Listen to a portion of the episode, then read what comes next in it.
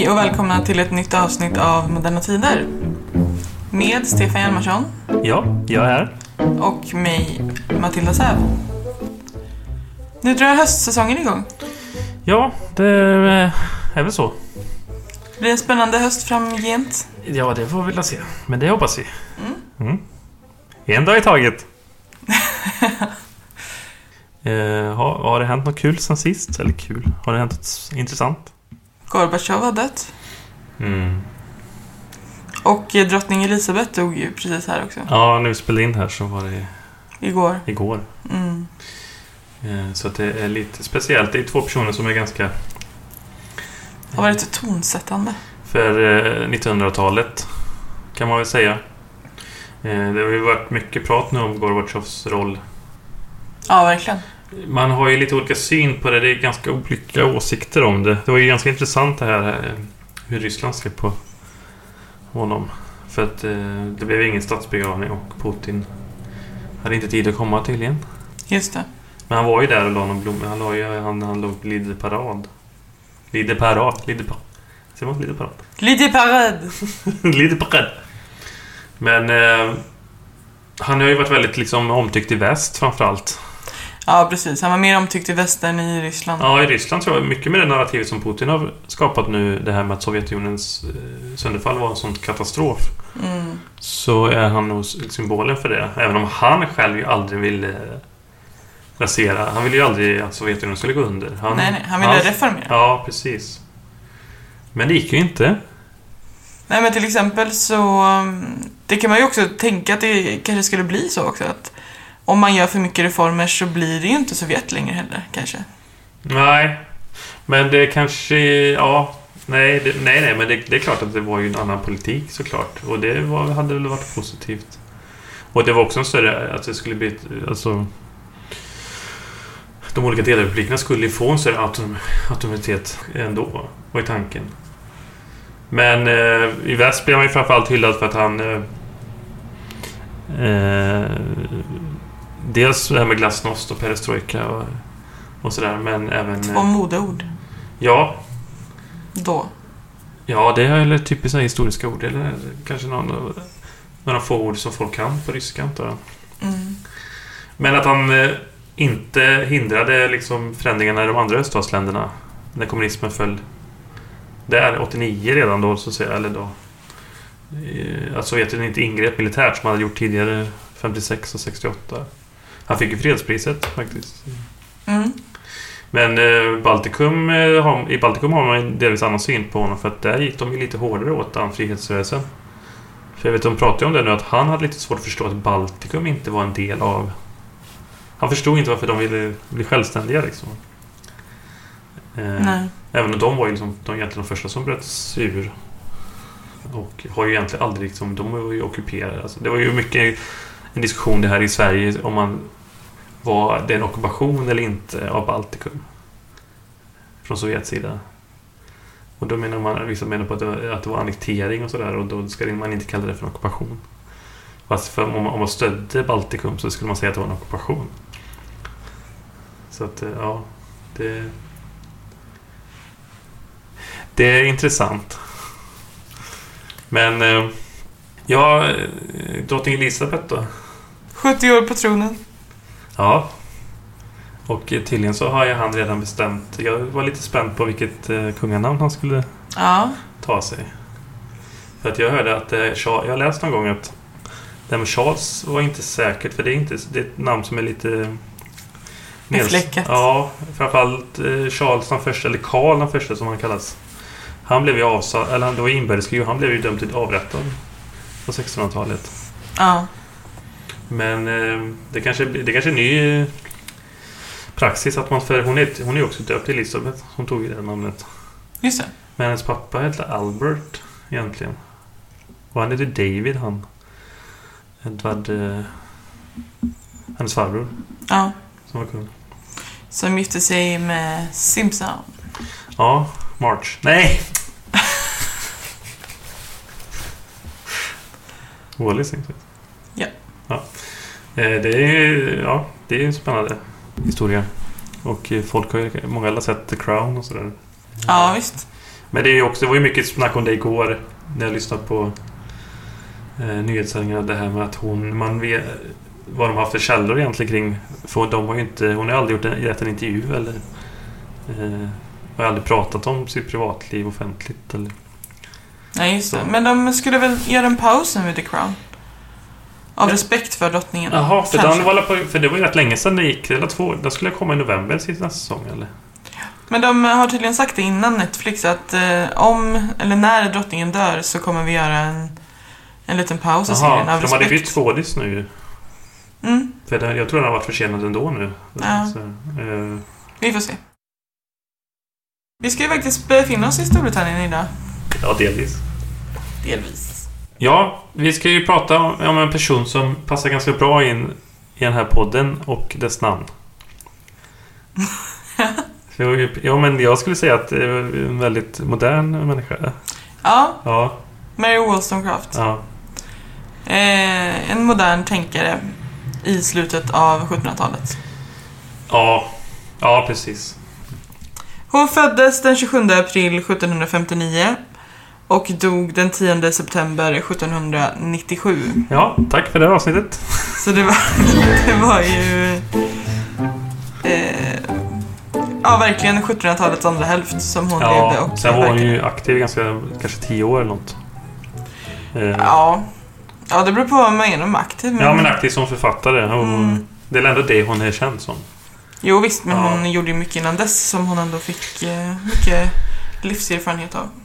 Jo, hon var väl mycket inne på att man skulle vara en self-made eh, människa. Mm.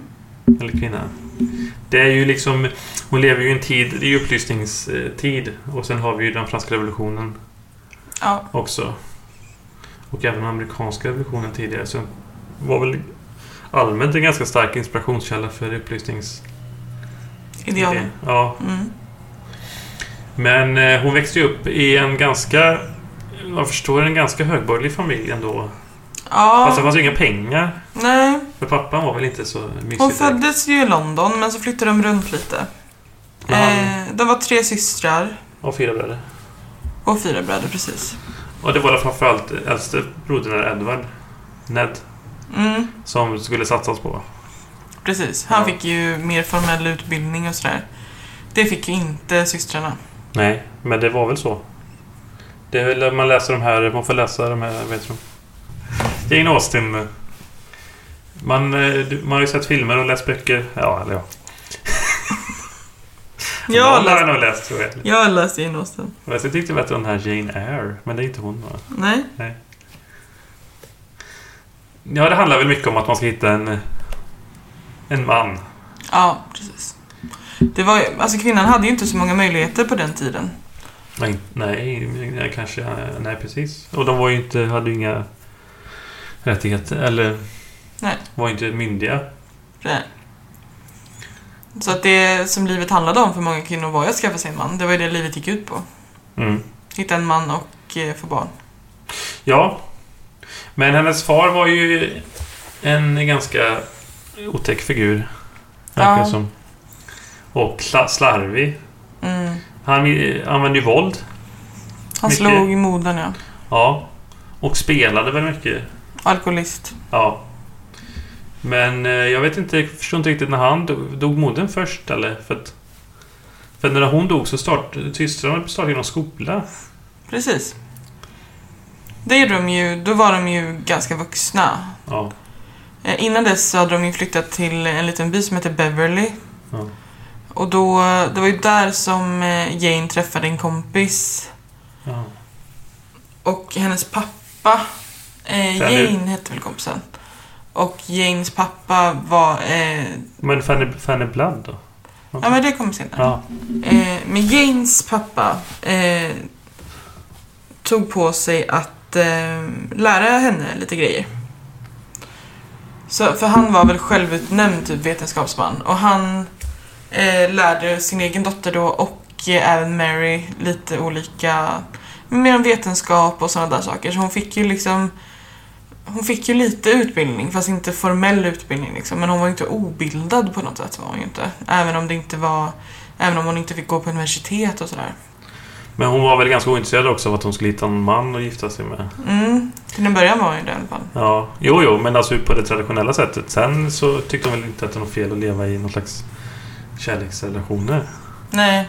Ja, men till en början så, så var hon ju väldigt asexuell. Mm. Hon, hon var ju inte... Eh, hon levde ju inte med någon man eller var inte kär i någon man eller så eh, på väldigt många år. Nej. Utan hade ju snarare ganska nära vänskaper. Men jag, alltså, jag upplever inte henne som att... Hon framställs inte som att hon var lesbisk men hon hade väldigt eh, nära relationer med många vänner. Mm. Som var väldigt eh, ja, men kärleksfulla på sitt sätt, men platonska då. Ja. Jo, men det, samtidigt så senare fick hon ju ganska mycket manliga vänner också. Mm, Som inte var sexuella relationer heller. absolut. Ehm, Men hon skriver väl någonting att, eh, i något brev att hon, hon kan känna sig svartsjuk på att en av hennes, om det var Jane eller om det var Fanny, jag kommer inte ihåg. Jag tror det var Jane kanske. Att eh, Jane har andra vänner som, som hon tycker mer om. mm. Eh, att hon då blir väldigt svartsjuk på det för att hon vill vara främst. Hon vill vara den, den mest älskade vännen och sånt där. Ja. Ja. Men eh, hon eh, ger sig ut och arbetar ändå med olika saker. Mm, Eh, hon är i Bath bland annat. mm, Eh, hon är väl mycket så här sällskapsdam eller guvernant och... Ja, guvernant blir hon ju lite senare. Ja. Men de startar ju den här skolan. Och... Eh, Det går inte så jättebra tydligen. nej, men Mary är ju den äldsta systern. Mm. Hon har ju två småsystrar. Men hon hjälper ju en av sina småsystrar att lämna sin man och Mhm. sitt nyfödda barn. Mm. Och det var ju något som inte såg speciellt eh, väl ut på den tiden. Men skilsmässa var ändå, fan, var ändå möjligt verkar det som. Ja, Eller? Men det var väl väldigt stigmatiserat. Ja. Och eh, hon skiljer sig inte då, lilla systern, Utan hon flyr från mannen. Mm. Och eh, han eh, går väl med på det. Eh, alltså han jagar inte ifatt henne liksom eller sådär. Men han ger henne ju inte några pengar eller något sånt. Hon lämnar sitt barn också och barnet dör sen. Väldigt tragiskt. Men då, eh, då bestämmer de sig för att starta en skola och då är ju Fanny Blood med också. Mm. Så då är det de tre systrarna och Fanny Blood som startar en skola för flickor. Ja, men Fanny Blood dör väl också ganska tidigt. Ja. För att hon döper ju sin första dotter efter, efter Fanny sen. Ja, precis. Eh, Hon var ju en väldigt eh, kär vän till henne. Ja. Men ett konstigt namn tycker jag. Fanny Blood. Jo, men hon hette Frances från början. Jaha. Så hennes smeknamn var Fanny. Ja men Blood, ett konstigt Ja, efternamn. jo. Ja. Tycker jag låter som en skräckroman. Med tanke på nästa generation. Mm. Eh, Ska vi förklara det då? ja men vi kommer dit. Okej. Det är ju liksom det är sorgliga slutet då egentligen. Ja. ja. Men eh, sen är hon på Irland också va? Jo, eh, men den här flickskolan tänkte jag bara stanna Ja. lite mer vid. Det. Jag tycker det är väldigt bra initiativ de gör ändå. Eh, Mary står ju mycket för administration och sånt där på Mm. skolan. Och, och de försöker ju få det här att gå runt liksom, men det är inte helt lätt. Men det, det är ändå väldigt, eh, väldigt bra initiativ de gör. De försöker ju att utbilda flickor Mm. och starta en flickskola. Det kan ju inte ha varit helt lätt på den tiden. Nej. Jag har inte dålig koll på hur utbildningssystemet i, i, i England var. Mm. Detta är sent 1700-tal. De som har lyssnat på den här podden, där har vi pratat om Svenska folkskolan en gång. 1842. Jag vet inte hur unikt det var då. Jag tänker man, tänker man 1800-tal sen senare i Storbritannien exempel, så tänker man ju Charles Dickens liksom. Och det är ju Ja. barnarbete mycket. Det är ju inte direkt att folk går i... Nej, precis. Men eh, det finns ju klassaspekten såklart. Men en annan aspekt var ju just det här att även om flickorna fick gå i skolan så skulle de ju lära sig flickämnen så att säga. De Mm. fick lära sig att sticka och sy Mm. och kanske prata lite franska Ja, oui, oui. eh, och sådär. Så att det var ju helt olika saker man fick lära sig. Ja. Pojkarna fick ju lära sig vetenskap och matte och... Ja, jo. Men det var ändå eh, då eh, eh, toppen. Inte folk... Den stora delen av... Nej, precis. Men det man- fanns ju båda delarna menar jag. Nu ska man komma ihåg att Storbritannien var ju också väldigt tidigt industrialiserat. Redan från mitten på Mm. 1700-talet. Så att eh, egentligen var väl... Eh, eh, det var ju ett industrisamhälle redan, kan man säga. När Mary Wollstonecraft levde. Ja, hon åkte till Irland sen för att arbeta som guvernant. Mm. Hon försökte, på, försökte sig på många yrken som kvinnor kunde jobba med. Liksom. Ja. Och det är under den här tiden också som hon ger ut då den här boken eh, Thoughts on the Education of Daughters. Som jag har förstått inte var speciellt radikal då. Nej, det var ganska typ... Det var väl sånt kvinnor kunde skriva om antagligen. Mm. Alltså uppfostran och utbildning för flickor. Det var då kontroversiellt. Det var där kvinnor skulle... Om de skulle skriva Jo, så skulle även- de skriva om det. Ja, precis. Fast även det hon skrev då var inte så eh, rebelliskt, så att säga. Nej. Däremot så var hon väl väldigt mycket för att kvinnor skulle ha... Flickor skulle ha utbildning. Ja, Utbildning var ett sätt att göra sig... fri. Ja. Men eh, jag vet, fick hon sparken eller vad? Hon fick lämna jobbet i... Ja, det blev lite, det blev lite sådär. Eh, den här ställningen som guvernant var ju, hon var ju liksom inte tjänare men hon var ju inte medlem av familjen heller. Det var ju någon slags mellanläge hon Mm. var i. Så att, eh, och så det var väl något med någon, eh, några män där som fick väl vara med lite mer i familjen och sådär. Och det blev lite gnissel tror jag mellan familjen och henne. Sådär, hon kanske kom lite för nära på något sätt. Jag vet inte riktigt men Men guvernant är väl en slags lärare va? ja precis. Ja. Och eh, jag har förstått det som att de hade anställt henne just för att hon hade lite mer radikala tankar kring Jaha. utbildning och lärde de här flickorna inte bara att sticka och sådana saker. Ja, sticka menar jag. Ja, Ja, det är sticka. sy. De måste dra. Nej, och att... eh, Det kanske var det hon lärde sig. Nej men inte bara hur de skulle uppföra sig och, Nej. och sådär. Men eh, på vägen tillbaka då i alla fall till England så bestämmer hon sig för att hon ska leva som författare på Mm, heltid. mm, Eh, och det verkar ju varit som sagt en drivkraft för henne att hon skulle liksom inte bli försörjd av Nej, annan. hon ville ju vara fri. Ja, och hon var ju som sagt, hon levde ett kort liv men väldigt hektiskt och var ju väldigt produktiv. Ja, det var hon. Eh, och sen så hamnar hon ju i London Ja. och eh, där lär hon känna Joseph Johnson som var boktryckare och bokförläggare. Och en ganska inflytelserik person. Eller han kände mycket människor. Och där skriver hon ju också boken då Vindication of the Rights of Men Mm. Man kan Sjutton. översätta det som... 1790. Och män är ju människ, människa då. alltså. Ja, precis. Men, eh, och då, det är ju ett, ett svar då på Edmund Burke. Som ju är en ganska välkänd filosof. Mm. Politisk filosof. Man brukar väl säga att han grundade konservatismen. Ja. Eller, grund, ja. Och det var ju inte bara hon som skrev, eh, alltså som svarade honom, utan det var ju väldigt många som gjorde det. Väldigt många upprördes ju över hans ganska kontroversiella åsikter i den här tiden. ja, han skrev ju en bok eh, som... Ja, nu minns jag inte exakt titeln, men han, he- han reflekterar ju över alltså, franska revolutionen. Det som hade hänt i Frankrike året innan, framför, eller ja, det som började året innan, 1789. Franska revolutionen som är en ganska välkänd händelse, eller epok kan man väl säga, i historien. Ja, hans bok heter Reflektioner om franska revolutionen. Ja. Och där... Eh, han kritiserar ju ganska mycket utvecklingen. Ja, Och eh, försvarar väl liksom... Alltså han, han... Hans största kritik är väl att det liksom... Kaos är inte bra. Nej. Nej. nej men han är konservativ och vill gå tillbaka Ja. till hur det har varit innan. Ja, och han menar på att det stör någon slags ordning då som har fungerat bra. Mm. Men han skriver ju tydligen då... För det finns ju en, det finns ju en personlig koppling också i... För han skriver ju... Han, för det verkar vara väldigt vanligt att man skrev liksom direkta svar till varandra på något sätt. Mm. Som böcker i bokform. Ja, gud ja, men det är så, det gör man än idag. Ja, jo. Man skriver artiklar så kan, det kan man ju svara. Ja, jo, visst. Absolut. Men eh, nu... Ja, precis. Men de, då tryckte man ju dem i, i böcker och det var ju väldigt stor spridning verkar det som ofta. Och det gick ju väldigt fort. De skrev ju fort alltså. Hans kom ju första november, eller var det? Hon, Ja, det var bara någon vecka hon, hon skrev klart sin, sitt svar inom en månad. Mm. Som gavs ut. Men... Han... Det är först anonymt då, men så blev den väldigt populär. Ja, Hennes eh, Vindication of the Rights of Men.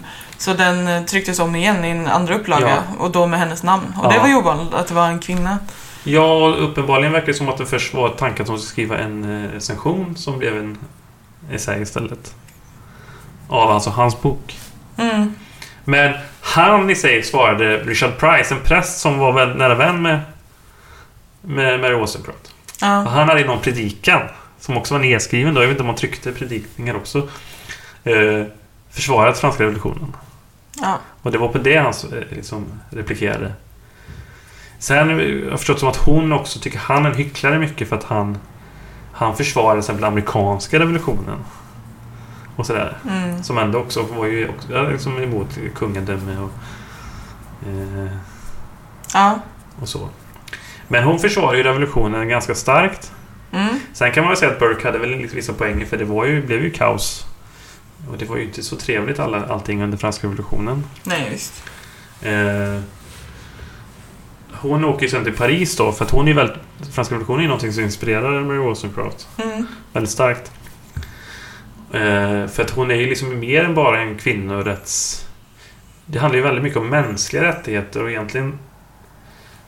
Väl, hon är ju väldigt mycket en, liksom en arketyp för en upplysningstänkare. Verkligen. Och hon säger ju också till exempel att jag vill inte att kvinnorna ska vara, eh, ha herravälde över männen utan jag vill att de ska ha herravälde över sig själva. Ja. Så att det är inte som att hon är någon slags manshatare eller Nej, nej, nej. Något sånt där utan hon står ju verkligen upp som du säger för mänskliga rättigheter.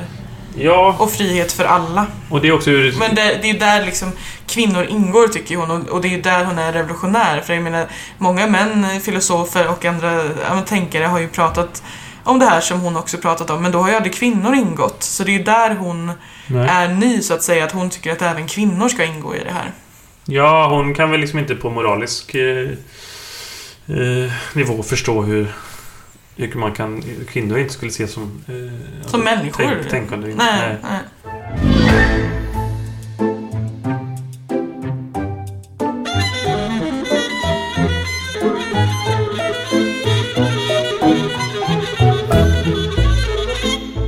Hon åker ju då till Paris och kommer ju där dit 1792 och då är det ju skräckvälde så att hon blir väl ändå lite sådär... Tycker väl inte att det är så himla mysigt kanske även om man, hon försvarar ju alltid revolutionen. Hon tar ju aldrig avstånd från revolu- revolutionen. Men däremot sägs ju att hon skulle ha sett det här liksom vagnen med Ludvig XVI när han var på väg till giljotinen. Mm. Och hon tog väldigt illa vid sig av Ja. hans syner. Jo, men man kan ju tycka om en revolution men inte tycka att den behöver bli så fruktansvärt blodig. Liksom. Nej, samt som hon tydligen eh, någon annan gång eh, också skulle... vara någon, där folk, massa människor eh, dog som hon inte såg som så problematiskt. Tydligen. Men det är ju samma år som hon också skriver hennes mest kända verk är det väl Ja, absolut är det. Till försvar för kvinnans rättigheter. Mm. Vilket är en ganska fri... Eh, titeln är en ganska fri översättning på svenska. Mm. Vindication of the rights of women, Ja, heter den. och Original. den eh, kom ju till lite för att har ju lite kopplingar då, eller har en hel del kopplingar kanske till den franska revolutionen och utvecklingen där. Eh, och den är också skriven, eh, förstår jag, har jag förstått det, som eh, i förordet så vänder hon sig tydligen till eh, han, en fransk, han var väl någon typ av utbildningsminister i det här, de här nya herrarna som styrde i Paris. Talleyrand heter han. Och de hade träffats för hon ville gärna liksom eh, påverka att, att, att, liksom, att, att man hade ett progressivt... Det utbildningsväsen man skulle bygga, revolutionära, också skulle vara progressivt så flickor också fick vara med. Ehm, men eh, hon blir ju ganska besviken på revolutionen kan man säga för att när väl man skapar sig republik så är det ju fortfarande så att kvinnorna ska inte vara med. Kvinnorna får ju egentligen inte, får ingen, får inte rösträtt och de får inte får en ganska marginaliserad roll. Även om kvinnorna har varit en ganska aktiv del i den revolutionära delen. Det var den här kvinnomarschen ut till, till så- Versailles. Ja, precis. Men så har det ju alltid varit. Det är ju som man har pratat om i Sverige till exempel med hela arbetarrörelsen, att kvinnor inte fick vara med i den och sådär. Så att, Nej, men din frustration känner jag mycket att hon... Eh, ja, verkligen. sen har du ju Rousseau också då. Mm. Rousseau.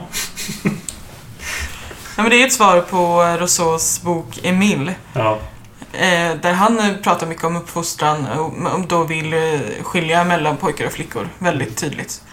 Så det är ett svar på det när hon, där hon då menar, som du säger, Ja, hon- att man ska, är- man ska utbilda flickor och pojkar lika. Alltså han hade ju inte flugit så bra idag känns det så. Nej? Nej, han, är så, han är så väldigt... Sen, han verkar ju varit, för han verkar ju varit en väldigt liksom, inflytelserik filosof. Ja, verkligen. Hon var ju väl, eh, många av de här, eh, och även Wollstonecraft var väldigt inspirerade av Rousseau Mm. också. För Emile kom ju ut redan 1762, så det är, Ja. ju, det är ju ganska många år tidigare också. Ja. Men... eh, Hon var jätteinspirerad av honom, men Ja. höll ju inte med honom om just det här han- med att flickor inte skulle få vara med. Nej, nej, för hans syn på... Det var det också hon... Det var också en miss... Ett, en så klok person då kanske. Men han har ju väldigt, vad ska man säga... Nästan... Det känns nästan som att han inte... Det han skriver på allvar om hur kvinnor ska foga sig. Det deras naturliga Nej. sätt att foga sig Mm. efter mannen. Nej, men och, det, det är ju det här som Ja. jag tog upp tidigare, att det är väldigt problematiskt att man har... Man pratar om eh, jämlikhet eh, eh, och vad heter det? Egalité, fraternitet. ja, men det var ju broderskap på rikt- Det var ju då bokstavligen Ja, broderskap. precis. då. Det var ju verkligen broderskap. Man man har de här upplysningsidealen men kvinnor får inte vara med i det. Eh, Det är väldigt märkligt. Jag tror att många tycker kanske idag också att det är det. Men det var ju verkligen något som var på framfart under den där tiden. Eh, hela upplysningen och att man skulle eh, få andra typer av ideal än kyrkans ideal. Mm. Liksom.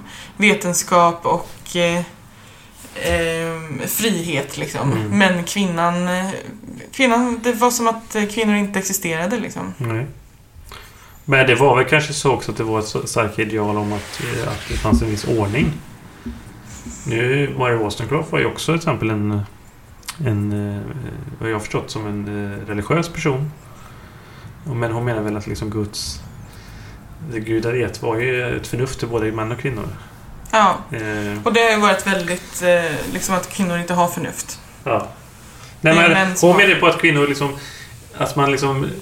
Hon, jag tror att hon liksom inte riktigt också förstod vad, vad, vad varför, varför accepterar man att man ska vara någon slags... eh, Som bara ska vara eh, eh, behaglig och, Mm. och fjompa runt. För hon menar ju på att många män också bara fjompar. Alltså, alla, alla håller på det. bara och Ja. löjlar sig för överheten.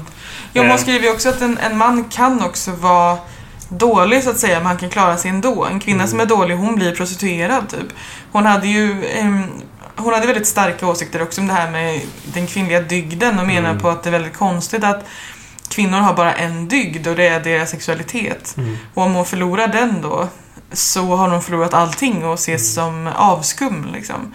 Och många pratade ju, det kan man ju dra paralleller till idag som jag eh, läste i en bok att man pratar om gängkriminalitet idag Mm. och att man pratar om prostituerade och det gjorde man även i Sverige eh, på samma sätt eh, då som man gör om gängkriminella idag att det är någonting man eh, man hamnar i lite för att man kanske har dålig karaktär och att Mm. man pratar om starka, alltså strängare straff och sånt istället för att prata om vad det här beror på och så Mm. vidare. Och det, så det satte hon sig emot väldigt mycket.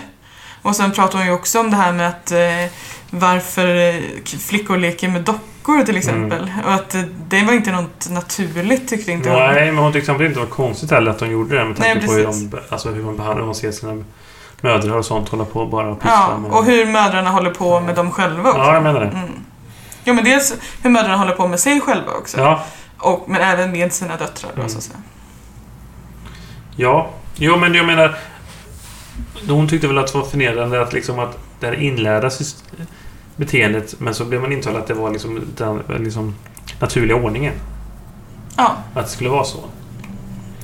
Eh, men hon menar väl också i ett bredare perspektiv det här att även män på sätt var också liksom slavar på ett under...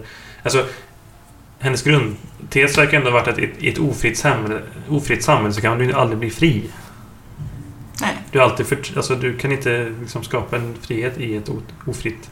Därför menar man väl på att den franska revolutionen var nödvändig. Ja, precis. Eh, Men det hon, det hon brinner främst för, det är ju utbildning. ja, Att flickor och pojkar ska få samma utbildning. äganderätt.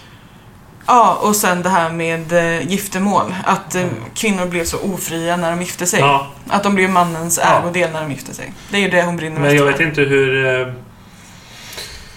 Eh, om det fanns ens idéer om... Eh, det kanske fanns i Frankrike då i och för sig om att kvinnan skulle kunna vara myndig. Även i... Men... Eh, för det kom ju ofta långt senare.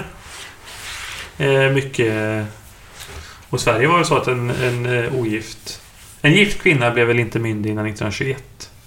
Nej. Eh, så det var bättre att inte gifta sig. Det var många som inte gjorde det just av det skälet också. Nej, På precis. 1800-talet. Och eh, Mary Wollstonecraft vill ju inte gifta sig heller.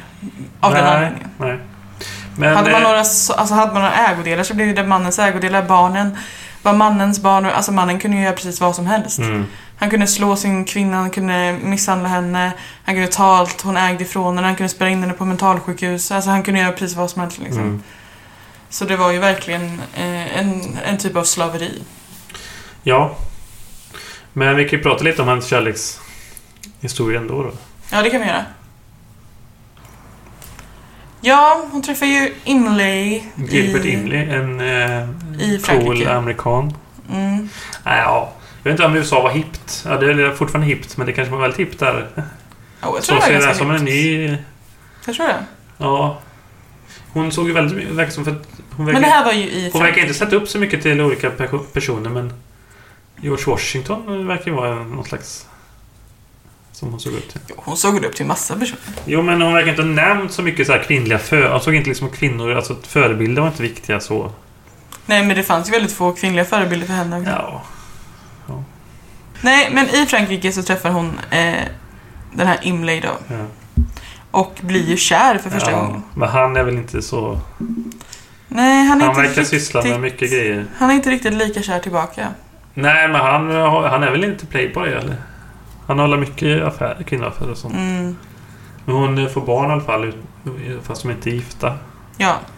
Men det är ju något som båda vill, för han är ju väldigt eh, intresserad av henne också och tycker att hon kommer med bra idéer och sådär. Ja, men han drar ju sen eller?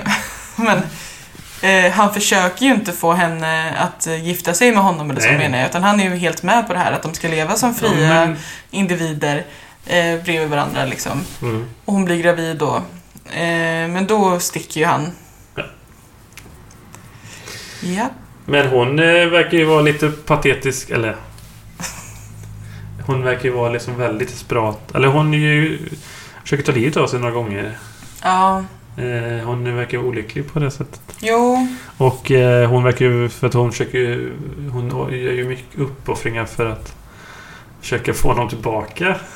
Ja, jag vet inte om hon led, led av något typ av mindervärdighetskomplex eller någonting. För hon ska ju ofta skryta också. Eller sådär att när hon föder sitt första barn så har hon ju skrivit i något brev om, om det var till, till någon av systrarna att eh, eh, barnmorskan hade sagt att hon var så himla duktig för att hon gjorde inte så mycket väsen av att hon födde barn typ och sådär. Och Det kanske var en grej. Ja, Det var inte så mycket bedövning och sånt den tiden. Men det var fl- flera gånger som jag hört det här med att hon, att hon eh, gärna skröt lite om hur duktig hon var eller att hon fått beröm eller sådär. Det var ju, ja. Det kanske... Kan vi säga att hennes öde blev ännu mer ironiskt. Jo, men det, det kan ju ha varit något, eh, något tecken på att hon kanske hade lite medvärdighetskomplex eller ja, men, hon hade lite problem med, med psyket. Men hon tänker ju också det här att det kanske är så att det inte är kvinnor som är nervsvaga och sådär utan att kvinnor blir mer sjuka av att de tvingas in i de här trånga, trånga mallarna. Mm. Och, alltså det gör eh, kvinnor sjuka liksom. Så att eh, hon hade ju också sådana tankar. Ja, ja. Sen det var väl inget konstiga... Det var väl, psykisk sjukdom eh, fanns väl lika mycket som det finns idag. Jo, Och det är men- fortfarande hyfsat eh, tabu ju. Jo, men man, prat, man pratade ju mer då om att, om att eh, kvinnor var nervsvaga eller de var känsliga, Ja, de var sjukliga och eh, man skulle liksom åka på till varmare länder för, alltså så här, Men kom inte det lite senare egentligen? Va? ja, jag tror att det kommer... För det verkar ändå varit en lite för... eh, Det verkar som att när hon gav ut sina böcker... Hon kunde ju gå ut böcker under eget namn. Mm, Sen på 1800-talet Ja, då gick det tillbaka. Ja, John Stuart, Mill. Nu Mm. kommer jag inte ihåg vad hans fru hette. Men de verkar jobba tills- tillsammans mycket. Ja. Men hon, han, alla böcker gavs ut i hans Ja. namn. Men det var ju en period, alltså just under den här Ja. upplysningstiden, som det var friare. Ja. Absolut. Så var det. Eh, Mill verkar också ha varit lite eh, åt... eh, Han var nästan lite åt det feministiska hållet också. Mm. Ja, det, ja Men- det kanske blir en annan podd. Han är lite bortglömd. Bortglömd. Det är han väl inte? Han är en av de mest kända filosoferna. Ja, men jag tänkte att vi kunde börja prata med en man istället. ja. eh, Men jag tänker också det här att är hon inte lite också föregångare till eh, det här med Simone de Beauvoir och att man blir kvinna och det här? Alltså, Ja, precis. Ja. Man föds inte till kvinna, man Nej. blir det. Mm. Så på det sättet är hon ju också modern att hon inte bara... Hon är egentligen inte i första hand... Eller det är ju också viktigt men inte bara här liksom materiella rättigheter och... Utan det är mycket mer en liksom djupgående Ja, Eh, handlar inte bara om att kvinnor ska ha rätt till bla bla bla, bla utan att Nej. kvinnor är liksom människor. Och vi kan, hon är ju, alltså, feminism, begreppet fanns ju inte eh, med Wollstonecraft. Nej. Eh, men eh, hon var ju mer lik, likarts... likartsfeminist ja. Ja, Mm. om man nu ska... Hon var inte särartsfeminist. Nej. Nej. Men i alla fall. Eh, Imli Mm. Han höll på med skumma affärer också. Ja. För han hade något, eh, något skepp med silver eller vad det var som var försvunnet i Norge troligtvis. Och då tar hon sig an att hon ska... att hon ska hitta det. Ja. För att han ska då... Då menar jag på att det är lite patet. Alltså det blir lite... Men han, han smugglade ju silver och guld och så till Skandinavien. Ja, Och bytte. För det var, ju, det var ju lite svårt att få tag i de här... Under de här revolutionsåren Ja, ja. så var det ju svårt att få tag på typ eh, spannmål, tvål, alltså sådana där saker liksom. Men då kunde man smuggla saker Ja, ja. till typ Skandinavien och byta till sig Mm. grejer där. men det är ju det... Och det visste man ju inte nästan... Det var väl 70-80-talet någon gång, alltså 1900, 1900-tal. Alltså nästan 200 år senare. Så man förstod varför hon reste. För hon reste till Skandinavien då. Mm. Det var ju någon svensk forskare, nu kommer inte ihåg vad han hette, Nyström, tror jag. Som eh, genom dokumentation förstod, hittade orsaken till Mm. varför hon åkte till, hit, Ja. till Svea rikes land. Nu var hon väl inte... Och så skrev hon en bok om det också, Ja. eh, som eh, översatt och så. Men hon var inte jätteförtjust i Sverige, Nej. Inte jätteförtjust i Danmark, Men Norge. men Norge. Och det är ju inte så konstigt tycker jag, om ni har också hört eh, avsnittet om unionsupplösningen till exempel. Att Norge skapade ju ganska tidigt en så här nationalliberalism. Alltså, nation, alltså deras, den här konstitutionen de skapade, som de hade ju sen, de hade ju egen konstitution under Sverige från 1814. Det är 17 maj, Eidsvoll. Den är ju väldigt, den är ju väldigt, alltså den är ju väldigt inspirerad av eh, ja, upplysningsidéer. Mm. Och att man ska liksom bygga frihet utifrån en viss... Och det är kanske lättare när man är alltså, i någon typ av... Att man är ett underläge, att man är, som till, alltså man är ett folk som tillhör ett annat land, eller hur man ska förklara det. För hon menar på att de också... Alltså, de styrdes ju från Köpenhamn på den tiden, Danmark. Och de var längre ifrån makten då. Du menar att de slog i underläge lite, Norge? Ja, så att det var inte liksom en obehaglig... Man brukar ofta säga, även idag så säger jag att norrmän har liksom en sund nationalism. Mm. Eh, och, Men det är ju också efter man- det som hände dem under andra världskriget också. Ja, ja, ja. Men, men de har ju också varit under annat Ja, kungadöme Det länge. Det har inte varit en stormakt så som Sverige Nej. Hade varit bara hundra år Danmark tidigare. också. Liksom. Tidigare. Ja, precis. Mm. Eh, och Danmark och Sverige är ju väldigt gamla riken. Och Norge har ju också ett gammalt rike men som liksom in, inslöts i först Kalmarunionen och sen blev en del av liksom Danmark-Norge var ju som en, hängde ihop länge. Ja. Eh, Finland kan man ju jämföra med Sverige som kanske på ett sätt var mer också... Finland hade ju aldrig varit något eget utan det var ju jättelänge helt integrerat i det svenska riket. Ja, ja. Ja, ja, det var ju inte en union. Det var ju Sveriges östra sida, så att säga. ja men det måste ju ändå funnits en viss skillnad för att de pratar ju ett helt annat språk de flesta och sådär. Så det måste ju ändå kännas att det var någon... Eh, Ja. ja, Jo. det är en annan diskussion. Eller det har varit, vi har varit mycket där och rört oss i de, 1809, Ja. 1700, slutet på 1700-talet. ja, men det är väl spännande. Ja. Men... Eh, ja, fast hon tyckte väl Sverige var... Ja, hon tyckte inte om att vi, hur, vi, hur man behandlade tjänstefolk och sånt. Nej. Det som man går ihåg slutet på 1700-talet. Detta är ju... Ja, det är några år efter Gustav III då blev mördad. Och Sverige är ju inte något jätteland... Eller Sverige är ju inte ett jätte... Sverige är väl ett ganska, ska man säga, reaktionärt. eh, Ja, det är inte som Frankrike precis. Nej, och det var man väl rädd. Gustav III var ju väldigt rädd. Och hans son Gustav IV Adolf var nog ännu mer rädd. Och, eh, eller ja, senare och Napoleon och allting. Alltså, man, Sverige var ju inte... Vi, vi, pratar om idag i Sverige, så, eh, att vi är så progressiva och så, men... Det är ganska... Alltså Gustav III hade ju varit ganska progressiv. Alltså relativt. Ja, ja och nej, skulle jag säga. Ja, För att han var ju... Han ville ju vara en upplyst despot, var ju hans ideal. ja jo. Och han var ju ändå liksom, fast upplysta despoter, han hoppade ju på den bollen lite och hoppade ju också på den bollen helt fel tid när det var revolution i Frankrike och inte alls så här. Jo, men- Sverige som dessutom hade varit med frihetstiden där liksom kungamakten har varit det var väl modernt då att liksom kungamakten fick en men sen så nej jag tar tillbaka all makt i princip Jo, till mig själv jo visst, men ändå det här med att han tog bort eh, tortyr och sådana saker. Ja, ja, är men det var ju det upplysning. upplysningens idéer. ja Ville han ju ändå anamma. Men det var väl så att man tyckte att upplysningsidéer... Och det var väl så att man läste mycket, även den franska kungafamiljen läste så här fil- upplysningsfilosofer, Diderot och säkert Rousseau och sånt också. Voltaire kanske också. Eh, för det var lite hippt. Mm. Men franska revolutionen var ju... Då gick man ju för långt. och då blev man ju livrädd. Det är Sverige, man censurerar ju alla nyheter från Frankrike. Ja. Ja. Eh, och så skrev hon en bok. Och sen när hon kommer efter då. Hon hittar väl inte det här skeppet eller? Nej. Och det, hon, det här med Imli. Det går inte. Men hon träffar en, en trevligare man tror jag. Ja, det gör de ju. Ja, William Goodwin. Som eh, jag hörde också är lite anakronistisk. Kan betecknas vara en typ av anarkist. Mm. Han, skrev, han skrev ju en bok om henne sen efter hennes död. Ja, vilket gjorde att hon fick ett dåligt rykte i över hundra år. Mm.